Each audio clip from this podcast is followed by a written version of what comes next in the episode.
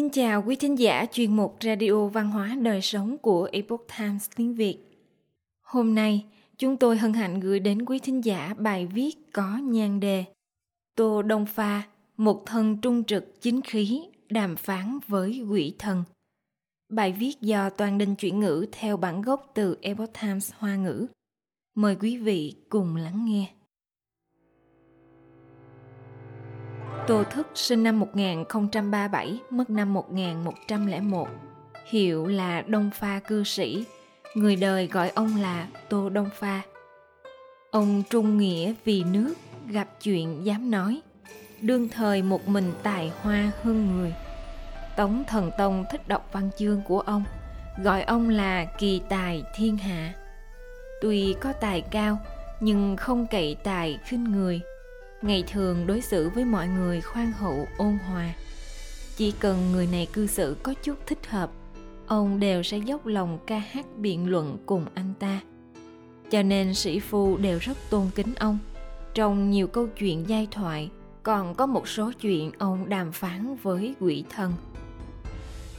Một thần chính khí, kiên quyết cự tuyệt đòi hỏi của tà ma. Căn cứ ghi chép trong sư hữu đàm ký, Tô Đông Pha từng nói, ông ấy đời này đã từng mấy lần biện luận cùng quỷ thần. Con trai thứ của ông là Tô Đãi, lúc Tô Đãi còn bé. Bỗng nhiên có một ngày, nó nói trong nhà có một tên giặc, nhìn vừa đen vừa gầy, mặc quần áo màu xanh, còn chạy loạn trong phòng. Tô Đông Pha sai mấy người hầu đi tìm, kết quả không phát hiện được điều gì. Nhưng bà vú nuôi tô đãi đột nhiên xuất hiện vấn đề. Tính tình bà bỗng nhiên thay đổi rất lớn, la hét cuồng loạn. Tô đông pha nghe vậy đến hỏi thăm bà. Vú nuôi tức giận nói lớn với ông. Ta chính là người vừa đen vừa gầy, mặc quần áo màu xanh kia. Ta không phải là giặc, mà là quỷ. Muốn khiến ta rời khỏi thân vú nuôi người phải mời được một vua giả đến. Thái độ tô đông pha rất kiên quyết, mạnh mẽ, trực tiếp cự tuyệt yêu cầu của nó. Con quỷ ngốc nghếch kia lại muốn một ít công đức, ăn chút hương hỏa, rượu và thức ăn nhân gian. Tô đông pha lần nữa cự tuyệt. Nó liên tiếp nói điều kiện, đều bị tô đông pha cự tuyệt hết. Cuối cùng, con quỷ ngốc ấy chỉ xin một chén nước tô đông pha bảo người hầu đưa cho nó. Uống nước xong vú nuôi bỗng nhiên ngã trên mặt đất, sau đó liền thức tỉnh. Sĩ tốt bị quý nhiễu, chính khí đông pha trấn áp ta Gia hữu năm thứ sáu, năm 1061 thời Tống Nhân Tông, triều đình bổ nhiệm Tô Đông Pha làm đại lý bình sự, phán quan phủ ở Thiêm Thư Phượng Tường. Phượng Tường ở phía tây Thiểm Tây cách vị thủy không xa. Tô Đông Pha nhân đó rời xa kinh thành, nhậm chức bên ngoài, trao đổi công văn, thẩm vấn vụ án. Bốn năm sau, ông từ quan, từ Phượng Tường trở về Kinh Đô, dọc đường qua Hoa Nhạc. Một đoàn người thuận theo đường núi mà đi, một binh sĩ theo bảo vệ bỗng nhiên trúng ta. Trên đường tự mình cởi bỏ quần áo, từng cái từng cái ném đi. Tô đông pha cho người tới trói anh ta lại miễn cưỡng cho anh ta mặc lại quần áo. Nhưng áo khăn mặc vào lại rơi xuống. Tất cả mọi người nói nhất định là chọc giận sơn thần bên sĩ kia mới trúng ta.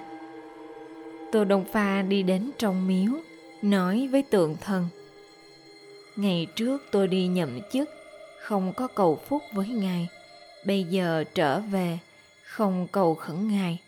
Hôm nay chỉ là vì đi ngang qua mà không dám yết bái. Có một binh sĩ đi theo đột nhiên trúng tà phát cuồng. Mọi người nói, đây là sơn thần nổi giận. Tôi không biết là có phải vì vậy mà bị như thế. Nhưng tên lính này địa vị thấp kém giống như kiến rận. Có chỗ nào đáng để làm phiền sơn thần hiện hiện uy linh? Có lẽ hắn phạm vào tội ác mà người khác không biết. Chúng tôi thật sự không biết. Hoặc là tội nhỏ lười biếng, thất lễ. Hoặc là trộm uống rượu của vua. Cái này cũng không đáng thận mình trách cứ, nên không để ý. Tiếp đó, ông còn nói thêm. Tôi cho rằng, Sơn thần phiên trần quản hạt một phương, trách nhiệm trọng đại. Phạm vi quản lý rất rộng ở giữa những nơi có nhà giàu sang, có quyền, có thế. Có người làm việc gian tà sơn thần không dám bày hiện uy linh với bọn họ. Lại thể hiện giận dữ đối với một tiểu tốt. Kiểu này chỉ sợ không được thôi. Một tên tiểu lại ngã bệnh, một việc liền có thiếu khuyết. Hy vọng ngài có thể khoan thứ hắn được không? Sau khi tô đông pha cầu nguyện xong vừa rời khỏi tòa miếu sơn thần kia, bỗng nhiên trước ngựa nổi lên một trận gió. Thoáng chốc cuồng phong gào thét, một màn cát bay đá chạy. Tô đông pha ngược gió lớn, gian nan mà đi. Mắt thấy gió thổi càng lúc càng lớn. Tô đông pha bên người chỉ có một tùy tùng, phụ trách mang theo hành lý của ông đi ở phía sau. Những người khác đều muốn tránh trận gió đầu. Có người khuyên tô đông pha tốt nhất lại đến trong miếu thỉnh cầu sơn thần, tránh được trận tai họa này. Tô đông pha nói, là phúc hay họa đều xuất ra từ an bài của thiên thượng. Thần minh giận thì giận, ta vẫn phải đi con đường của ta. Sơn thần lại có thể đem ta đi như thế nào? Không lâu gió lớn liền ngừng lại, tai họa gì cũng không xảy ra trong bài viết Pha Tiên Khuê Tú, Tô Đông Pha là khuê tinh hạ phàm, chúng tôi đã từng nói đến. Căn cứ theo ghi chép trong liễu đình thi thoại, nghe đồn Tô Đông Pha là tinh quân sao khuê trên trời. Có lẽ ông đến từ nơi rất cao, quỷ thần không dám xâm phạm. Thêm nữa, làm người khoan hậu trung trực dám nói, một thân chính khí trừ khử tai nạn gió bão giảng đạo giải thoát, viết sách cầu đảo tế tự Sau khi Tống Triết Tông tức vị, Tô Đông Pha nhậm chức hàng lâm học sĩ, lòng độ các học sĩ. Chức quan chờ cống cử ở Bộ Lễ. Nguyên hữu năm thứ sáu, năm 1091, ông nhậm chức thượng thư Bộ Lại. Con dâu thứ hai của Tô Đông Pha họ Âu Dương là cháu gái của Âu Dương Tu. Một năm kia, nàng bị hậu sản chưa lâu, lúc thân thể suy yếu nhiễm bệnh, không may bị quỷ quấy nhiễu. Người con dâu trẻ tuổi này đột nhiên nói với người nhà, ta họ vương, tên là tĩnh nô. Sau khi qua đời, hồn phách của ta lưu lại ở đây đã rất lâu rồi. Tô đông pha trách cứ con quỷ ngốc kia rằng, ta không phải người sợ quỷ Huống hồ trong kinh thành có rất nhiều đạo sĩ giỏi về khử tà trục yêu. Bọn họ tuyệt đối có năng lực đuổi ngươi đi. Người bởi vì hồ đồ ngu dại hủy đi tính mệnh. Sau khi chết còn nghĩ đến việc sằng bậy quý phá. Lúc Tô Đông Pha bị giáng chức đến Hoàng Châu, từng tham thiền nhiều năm tại chùa An Quốc, thông hiểu một chút vật lý. Thế là ông ấy giảng nói đạo lý giải thoát với linh hồn họ vương kia – lại dùng lời thiện mà nói. Người tốt nhất nên rời đi. Tối mai ta nhất định sẽ dùng phép phật môn vì người làm chút công đức.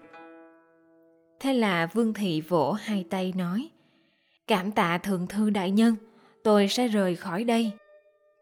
Sau đó con dâu thứ cũng liền khỏi bệnh. Hoàng hôn ngày thứ hai, tô đông pha nói lời giữ lời, tự mình viết một bài văn cầu đảo chuẩn bị tế phẩm, đốt hương tế điện gửi cho vương thị. Tô đông pha bản tính trung nghĩa vì nước, gặp chuyện dám nói. Nguyệt khanh lục trong bạc đông pha mặt tích đánh giá tô đông pha như sau. Khí trung nghĩa quán nhật nguyệt. Ông ấy không dùng đạo phù, không dùng chú ngữ. Nhiều lần dựa vào một thân trung trực chính khí liền trấn phục được ma quỷ.